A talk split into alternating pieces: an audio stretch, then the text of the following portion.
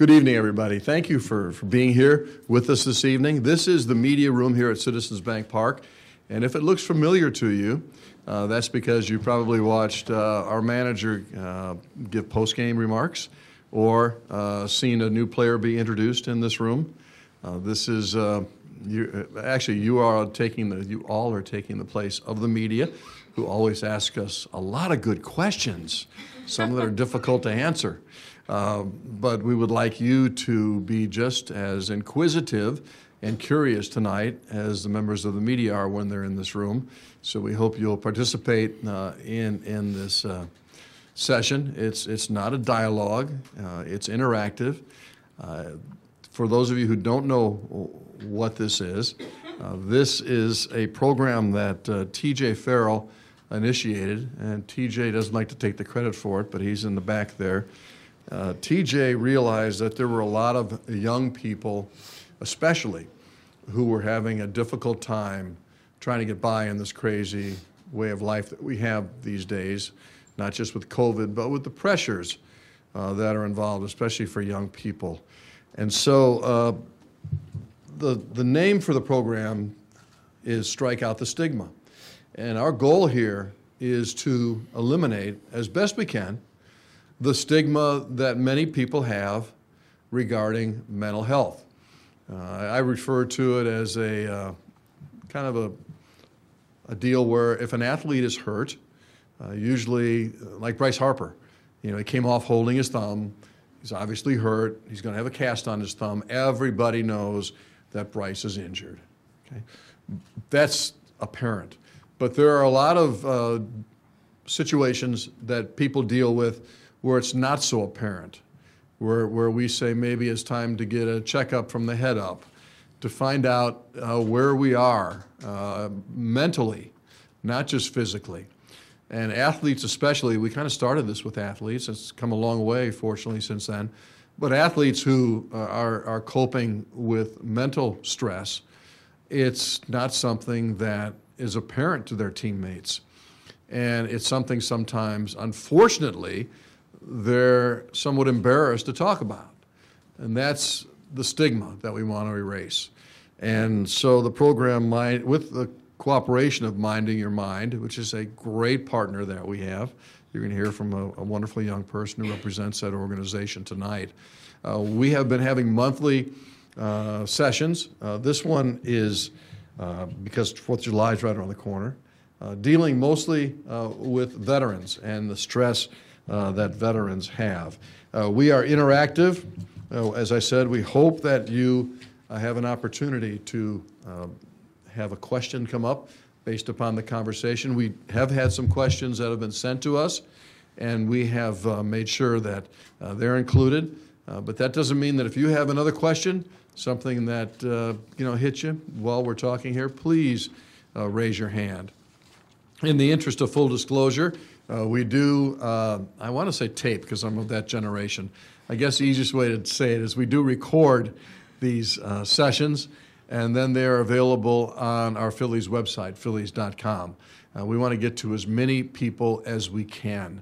We also would not be able to do this kind of uh, monthly session without the help of a great sponsor, and we have that in Kate Law Group. And Tony is here with us tonight, uh, representing. Say hello to Tony. Raise your hand, Tony, so everybody can see you over there. It is. Uh, it's our pleasure to have you here, Tony. Th- thank you so much. And and uh, we well, gosh, I'm just here because I'm here because I really believe in this. Honestly, I've known some some young people uh, in my world who have uh, taken their lives, and it's devastating uh, for the entire family. Uh, the, the, the, folks who are uh, grandparents, the folks who are parents, uncles, aunts, anybody. It's just one of those things that comes out of left field. So that's what we want to we want to talk tonight about trying to head that off, trying to uh, find out uh, what we can do to open up a conversation. That's what we really want to have is, is a conversation. And we are lucky to have an incredible panel to speak with you all. So let's meet them.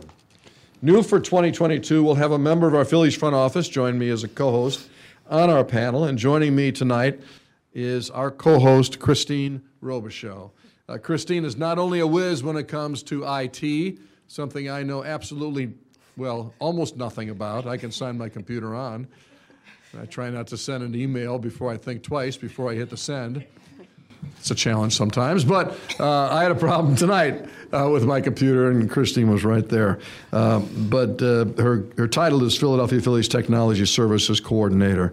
Uh, we'd like to uh, thank her for being our co host tonight. And could you tell us a little bit about your military background? Because, you know, I'm familiar with that as a veteran myself. We've talked about it. And I'd like you to share a little bit about your background, if you could, first to lead us off. Sure. Hi, everybody. Like Scott said, um, my name is Kristine Robicheaux. I actually was in the Army for nine years. I did six years active duty um, from 2013 to the end of 2018. Uh, stationed a few places, Fort Bragg and Schofield most, mostly. Um, my main role is was communications. I did a lot of networking, IT, kind of a similar role to what I do here. Um, I was also airborne. Um, and then when I got That means out, you jump out of airplanes, right? Yes. Perfectly good airplanes. you leave them Yes. while they're flying. for fun, yes. I've never figured that one out, folks. So after I finished up active duty, I moved back home. Was born and raised here in Philadelphia um, to, to pursue a college education and got a part-time job here and did the reserves for a few years while I was uh, finishing my college degree and been lucky and blessed to join this this great organization with a lot of great people and it's really great to be doing something like this for, for veterans. So I'm happy to represent the Phillies and veterans alike. Well, thanks for pitching in and helping us uh, tonight and, and, being a wonderful uh, co host. Thanks, Kristen. Uh, also, we have a member from our nonprofit organization that we were talking about, our partner, Minding Your Mind. Please welcome Kristen Harootunian. That's right. Did I get it right? That's right. Oh, yeah. wow. I, it's already a successful night then. Uh, Kristen, for those of you who don't know, tell us a little bit about uh, Minding Your Mind first and then your role with the organization. Sure, sure. Uh, so, Minding Your Mind's mission, we're, we're a nonprofit, and our mission is to reduce the stigma associated around mental health. Uh, what my role is is today. I don't know if you guys heard, but today is my five-year work anniversary. So I've been Thank you. Um, and I, it's just a really cool gig because what my role is is that I go into community centers, high schools, middle schools, elementary schools, you know, events like this, and I, I share my personal story to help reduce the stigma associated around mental health. Um, I'm a true believer, and I know that a lot of the Minding Your Mind speakers were true believers that like every single person has a story, and um, I always knew that I needed it when I was a kid for somebody to, to share and get vulnerable. So it's just my job to stand on a stage and get as vulnerable and honest as I possibly can. Mm-hmm. So, yeah. Well, that's incredible that you can share your honesty. If I can just ask you a question, has, has it helped you uh, with your mental health being able to stand in, in front of an audience and, and speak about uh, your personal struggles? Yeah, I would say not necessarily when I do it, but it helps me when I get off that stage and the kids that were maybe too scared to ask me a question they come up and you know there's like 5 10 15 kids and they say like you told my story. I thought i was the only one. Thank you so much. Because like not only do i tell my personal story as, along with the other speakers we also share like replacing uh, negative coping skills with positive coping skills how to take care of your mental health that like life still shows up. So mm-hmm. it's cool. I didn't know that i this would be not just my job, but my career. Well, you certainly are suited for it, and we appreciate you being here tonight. Thank and, and you. congratulations on five years. Thank you. As I said before, we should really be prepared to do shots just in her honor tonight. But the bar isn't on this floor, so we can't do that. Our final uh, panelist uh, comes to us from our friends at TAPS, and he is going to explain, uh, for those of you who don't know, and I'm sure I see the shirts, many of you are familiar with this.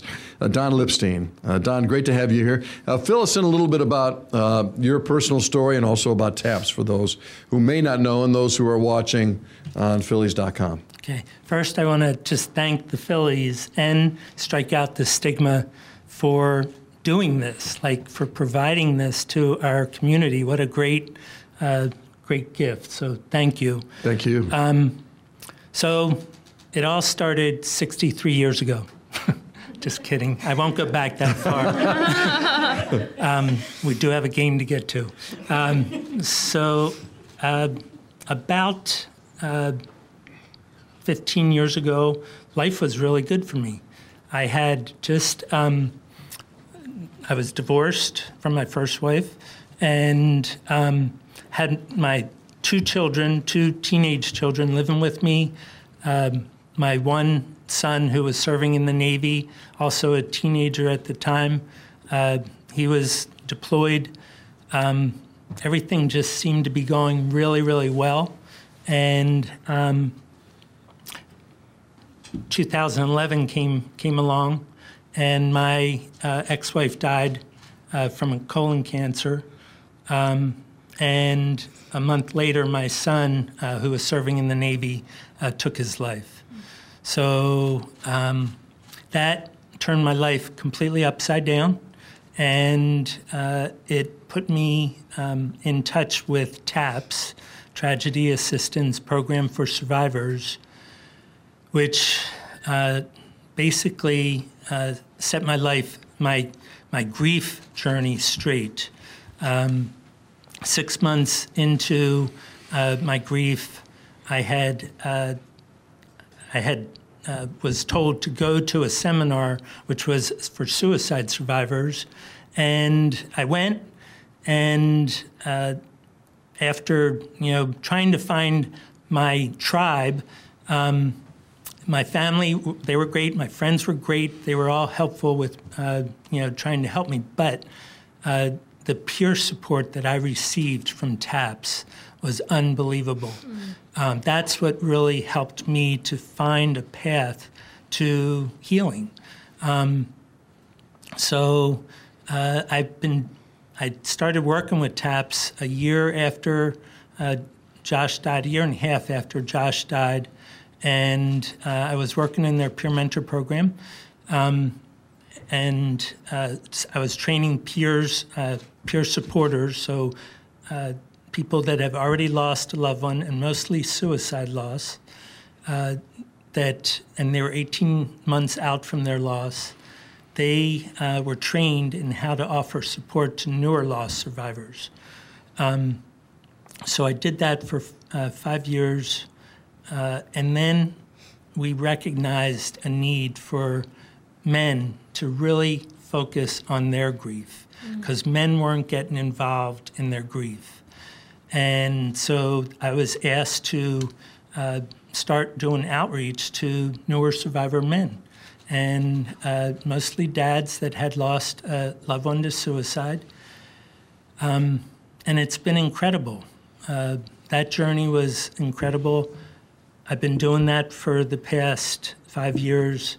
I'm retiring in July. Uh, through TAPS, I learned that the, the, families that I was doing outreach with, they had a tendency to, they, drugs were involved. Mm-hmm. Uh, you know, substance use was uh, involved in the, either the suicide or the overdose. Uh, oftentimes that was the case. And I just said, I need to do more. Like, this is great that I'm able to, to support these families, but I want to do more than just uh, that. I want to stop and, and save lives. So um, I went to a um, BALM Institute, which stands for Be a Loving Mirror, and they trained me how to be a family recovery life coach. And um, I, I, absolutely love it. I've been working with families in TAPS uh, that need that, but also, um, you know, just connecting with other people that are uh, that are in need of of this kind of support. It's been awesome. Hey, Rob Bradford here. You guys know I'm always up for a good MVP story, and one of the best stories is Wasabi Technology. Wasabi is the world's hottest cloud storage company and it's become the go-to provider for professional and collegiate sports teams including 20 major league baseball teams like the Red Sox and NHL teams like the Bruins and Vancouver Canucks. Even the Liverpool Football Club is getting in on the Wasabi action. So, why is Wasabi the MVP? Well, Wasabi was purpose-built to free businesses from skyrocketing storage costs and unpredictable transaction fees that the Amazons of the world are charging. In fact, Wasabi is up to 80% less than those hyperscalers and doesn't charge a cent for businesses to access their data. From Wasabi's AI enabled intelligent media storage, Wasabi Air, to the industry's only cloud storage service with triple protection against cyber criminals, data deletion, and ransomware, Wasabi's taking the lead in driving innovation in data storage and helping sports teams to unleash the power of their data. Wasabi, another Boston based championship team. Thank, thank you, Don. As you can tell already, uh, these people are incredible. Uh, they're the conduit uh, because they're willing to share what is a very personal story for all of them uh, in the hopes that it will help others. Uh, Kristine, I'd like you to start as our official co host for this evening with the first question. Thanks, Scott. Uh, our first question is going to be for Kristen here. So, some of the questions we receive center around trauma and stress. What advice can you give to those who are struggling with past trauma in their daily lives? So, I believe it or not get that question very often. Um, you know, how do I deal with my own trauma? How do I deal with my own stress? Um, you know, it's important to know that I'm a trauma survivor. Um, my mother attempted and completed suicide in 2009. Uh, she struggled with alcoholism. She struggled with an eating disorder. Um, I was one of, if not the the main person that took care of her during the day as like an 11 year old girl. So you know, that's just one of many. And I share that because when I share that specifically with children and adults, um, those kids, uh, you know, and Don spoke on it very briefly about that peer to peer. being able to meet somebody, see somebody that is on a path of recovery or on a path of healing from their own trauma, they see that number one, it can be done. Number two, it's a journey, that it's not to happen overnight. And that number three, you know, we learn from one another. So, you know, when we're dealing with traumas and, and mental illness and mental health issues, you know, it's been, I've, I've been in recovery for about seven and a half years. Um, my clean date's February 10th, 2015. I've struggled with alcohol and drug abuse myself. And, um, and I share that because it's a day at a time. Trauma, healing from trauma is a day at a time as well. Um, I point them towards therapy, but therapy's not always accessible. Um, I point them towards potentially Al Anon or Nar-Anon, any type of 12 step meeting. And, um, and more importantly, I tell them to like reach out early and often. So, it's not one size fits all, but talking about it is the first step. So, mm-hmm. thank you. For sure. Don, uh, I know about Gold Star Mothers. We recently had a, a ceremony here at the ballpark where we dedicated a, a seat at the ballpark uh, in, in honor of Gold Star Mothers. I admit that I don't know what Blue Star Mothers are. Before I ask the next question, I'd like you to enlighten me uh, and anyone else that might not know the answer to that. So, um, Gold Star mothers are moms that have lost a loved one uh, in service. Uh, Blue Star mothers are the moms that have uh, a loved one, uh, a child in service. Um, and I, if I'm not mistaken, uh, they are deployed. Okay. Okay, thank you. And this uh, question comes uh, from a Blue Star mother. We've had questions, as you might expect, from uh, a few parents uh, who have uh, children who are currently serving or uh, served in the past. the question is My son is suffering from PTSD symptoms from two tours of duty, which isn't unusual these days, one in Afghanistan and one in Iraq. How can parents of veterans help diminish the stigma of veterans receiving mental health services once they indeed ask for them? Boy, that, that's a real tough question, and there's really no easy answer to that. Um, and I just want you to know, like, my answer is coming from a pure perspective. I'm not a clinician, so I can't speak um, on those terms, but I, I think it begins with uh, open and honest communication between the parent and uh, their their child, um, and some of that is having really difficult conversations, um, like being able to listen and hear what uh, that son or daughter um, went through while they were you know dealing like what what caused their PTSD um, they need to be able to talk about it. And if they can talk about it safely with somebody that's going to be able to listen, I feel like that can really be helpful. Um, connecting with other peers, if you can get them connected to peers, and I know Kristen spoke about this, um, and it, that's the key. Uh, so, uh, professional support for us as parents. Uh, the vet centers offer uh, support to families. Like it's not just veterans, and there's so many organizations out there that do the same. That it's you know it's for veterans, but it's also for their families. So it's important that the families get help, uh, professional help with that. I think being authentic and being vulnerable are two really important things. Like just be who you are. And um, as far as um, the veterans go, I, there's like I said, there's a lot of groups out there. Uh, Wounded Warrior Project is awesome. Stop Soldier Suicide uh, is also another great group. Vets for Warriors, uh, local um, VFWs, uh, Veterans of Foreign uh, Wars, all of those are there, and there's so many more.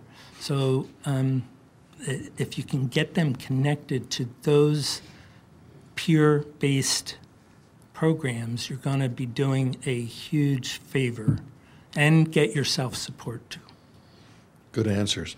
Uh, Kristine, you have uh, served active duty and now as a reservist. You, you've been in contact, uh, and also, I think it's important as a minority in the service, which, which women are, uh, in touch with a lot of uh, service people who you have recognized may have a problem, but they won't recognize that they have a problem. and it's also tough to just go in and say, "Hey, you don't look right," or you know, report them to your commanding officer. What are some of the steps that that you saw?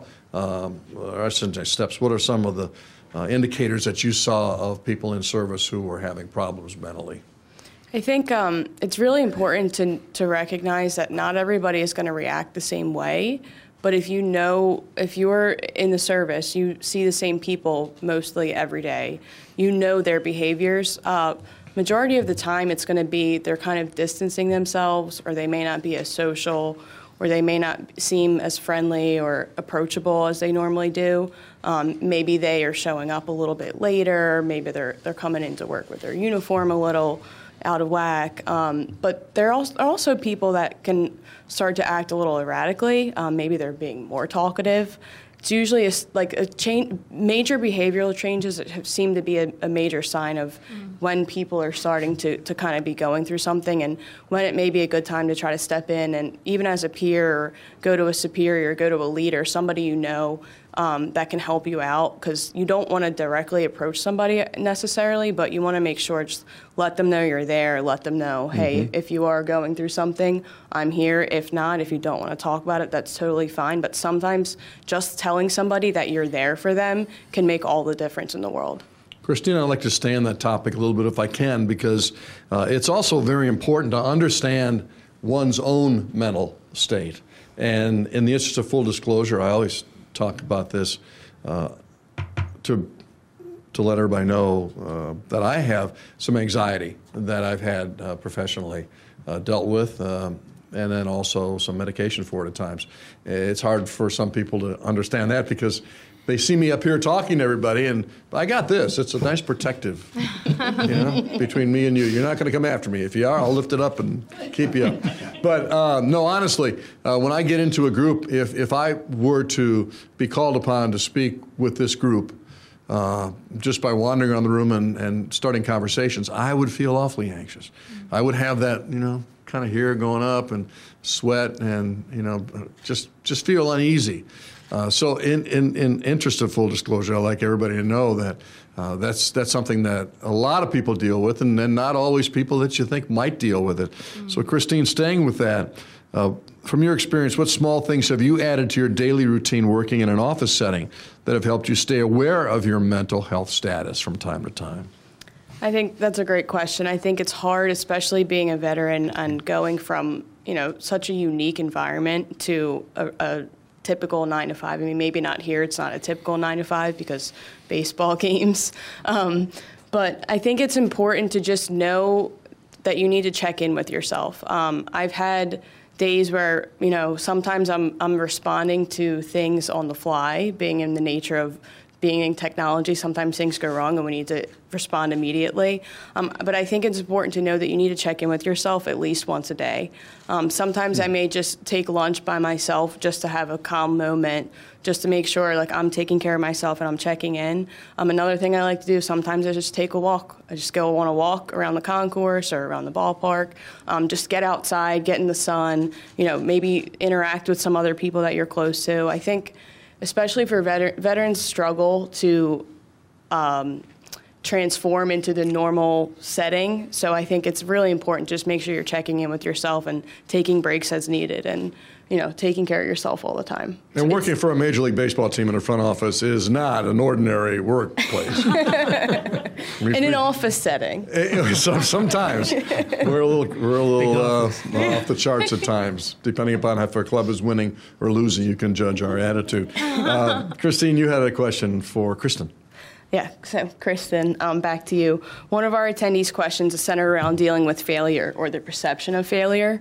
Um, how can we strive to deal with failure when sometimes we can be our own harshest critic? Full disclosure, um, I am my own harshest critic. Um, I think that we all are individually, like, because we see ourselves every day, every second. Um, and uh, we have everything going in between these two ears. So, I would say my rule of thumb is making new mistakes is growth. Like, I want to make new mistakes. Like, I want to try new things and fail at them. Um, you know, I think like a lot of it has to do with expectation too. Like if I do something new or, you know, this is completely new. I've never done anything like this. Um, hope I'm not failing, but you're doing great. But uh, but you know, for real, um, making new mistakes is growth, and making the same old mistake over and over again. That might be where we need some intervention, um, where we might need some help. There I've learned over the years that there are definitely people that have more experience than I do being a 24 year old adult woman. And um, I think that being able to listen to others who have been through the same struggles that I've been going through really helps me navigate not making that same old mistake over and over and over again. Mm-hmm. Kristen, we had uh, one of one of your colleagues from Mind Your Mind uh, talk about the importance of programming into your daily routine mm. fun time. And he defined fun time as that's when I watch The Three Stooges. they make me laugh. Was this Scott? Yeah.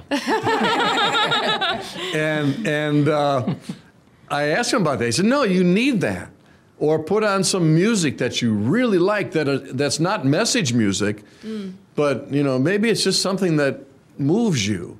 And program that into your day daily routine because if you don't program it in we all know how life gets really busy and all of a sudden there's no time for that yeah. How important is that? Do, do you try to schedule some of that time? Oh my gosh, yes. I think that's that is really really important and it's super easy for it to slip away. Like my life is really busy. I travel all over the country and talk to people. So, you know, like my fun time looks like, you know, I have a dog, I have a Shiba, and like my fun time is like taking her on a walk and like talking to her, you know, like I might look a little, mm, but, but that's like my fun time. Or like on my way to presentations, I'll listen to like just fun music and like jam out in my car. You know, it's it's really like those little moments in my life where I get the most enjoyment out of them. So, mm-hmm. great question. Okay, picture this. It's Friday afternoon when a thought hits you. I can spend another weekend doing the same old whatever, or I can hop into my all new Hyundai Santa Fe and hit the road. With available HTRAC, all wheel drive, and three row seating, my whole family can head deep into the wild. Conquer the weekend in the all new Hyundai Santa Fe. Visit HyundaiUSA.com or call 562 for more details. Hyundai, there's joy in every journey. I, that's still, every time I come into one of these sessions, I'm reminded about making sure that I get the Stooges on once in a while. Wait, what is your fun time? What, what is my fun time? That's really a good question. Um, I do like to watch television, and I watch a lot of 50s escapism television. That's like before you were born, and your parents probably were born. But um, I like to refer to that as the time when the world was in black and white on your television. And, and it didn't, it was nonsensical. It might have been something as easy as Leave It to Beaver or something like that. Okay. That I didn't have to think through it. Yeah. And I could look at how life was simple back then and look at how they made it simple and sometimes think, are we just trying to make this harder than it really is? Hmm. And I know life is faster and I know life is more complicated now, but sometimes I just look back and say, maybe they had the answer back then. They had problems, but you know, it was all solved in 30 minutes or so. Uh, I guess that's my my fun time, and I, and I do and I do enjoy dancing badly. Not as bad as Elaine on Seinfeld, but I do. Oh, why are you laughing? You haven't seen me dance. At least wait until I dance and the Elaine dance. I know. But those kinds of things, I Love guess, it, love are it. my fun times. Uh, I had the next question planned, but I want to give it to you, Kristine, to Okay. to follow the script here. All right. Um, Don, we'll get you. We'll get you a question here. So, what advice would you give to those veterans who are currently in search of the courage to disclose their current mental health difficulties to others? It can be really hard to be willing to be open and share. So, what would you tell somebody who was struggling with sharing how they're feeling? I think again the answer is connect with peers. Um, that I know for me, and I got to share this story. I joined TAPS, and I was very comfortable leading grief groups that were with men and women. I struggled thinking about doing a whole men's group. Um, I thought for sure that the men in there were going to think I was a wimp and that I, you know, had emotions and and it just wasn't going to work. What I learned when I started going to these men's grief groups, they um, they allowed me to open up because they were open. They were authentic. They were being vulnerable. And I've seen it happen over and over again. Um, men need to connect uh, with other men that are going through similar situations. It's very helpful. Women, veterans, I, I have a feeling women are women are so much better than us men at um, showing emotion, expressing emotion. Uh, you know, I kind of envy uh, women uh, because it's so easy for for them to do that. Men, it's a little little tougher, and that's where it's so important to connect with just men. That's true. We do have expectations, don't we, that are placed on men that are, and, women for that matter. But uh, we're all built differently. You know, some of us have a little different makeup uh, and may be more emotional, and others have the makeup that may be more hardened.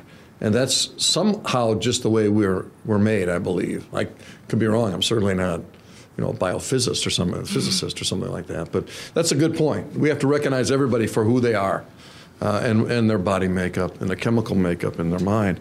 Uh, I, I don't want this to go too much further before we reach out to any of you and that we might have forgotten uh, uh, had a question.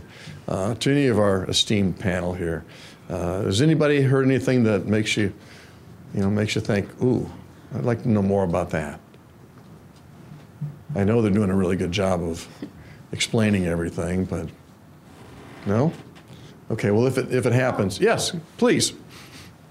How do you, how do you reach out to someone who you, you know does have a problem, but they do not feel comfortable facing that problem, solving that problem, going forward in their own life with, you know, to, to get past that problem?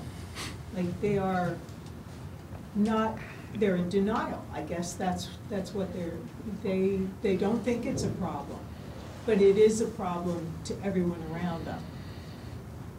And, like, what do you do, aside from having an intervention? Is there some, some way to, to gently pull a personal law and, like, help me with this? I need help with this. Do you want to take it, or you? I, I can give a little insight, but I feel like you may have a little. Okay. Um, so that's a really good question. Um, thank you.